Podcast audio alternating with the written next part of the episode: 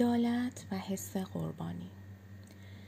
عدالت اصلی از اصول دین در شیعه است. به شخص شیعه را پیشرفته تر از سنت می دانم. شیعه نسخه مترقی تر از اسلام را عرضه کرد. سالها پیش ناگهان پی بردم عدالت در جهان وجود دارد. همان موقع فهمیدم اگر حتی بدون یقین باور کنیم که عدالت وجود دارد زندگی بهتر و راحت تری خواهیم داشت. این حس وجود عدالت بعدها در زمانهای مختلف تثبیت شد و بعد از وارد شدن به مراقبه تقریبا تبدیل به یقین شد. مبحث عدالت آنقدر پیچیده است که برای خود من توضیح دادنش سخت است فقط می‌دانم هست از نظر منطق اصلا نمی‌توان اصل عدالت را توضیح داد بحث کارما و تناسخ عدالت را قابل فهم تر می کند. اما حس عمیقی به من می گوید عدالت در تمام جهان بدون کمترین کاستی در جریان است.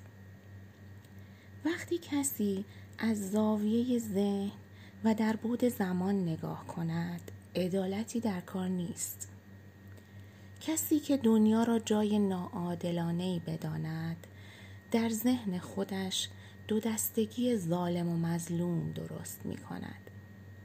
چنین شخصی این مفهوم ذهنی را برای ساختن ایگو یا نفس خودش استفاده می کند. برای برتر دانستن خودش در اعماق ذهن خودش را مظلوم می داند و خودش را با مظلومان تاریخ همزاد می بیند.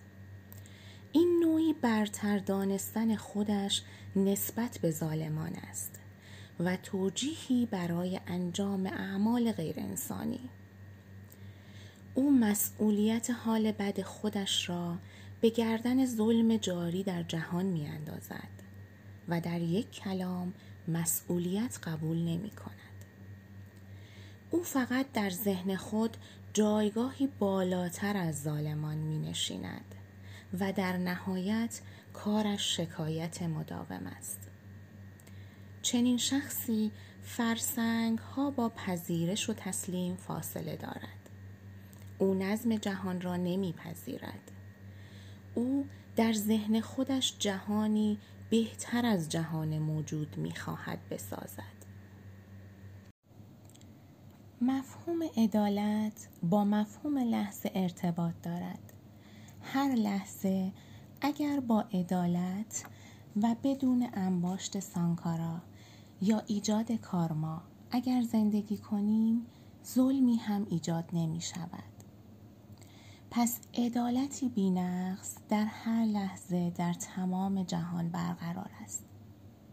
این دانش باعث می شود در پذیرش و تسلیم باشیم و مسئولیت لحظه را بپذیریم عیسی وقتی به صلیب کشیده شد نه حس قربانی داشت نه بیعدالتی.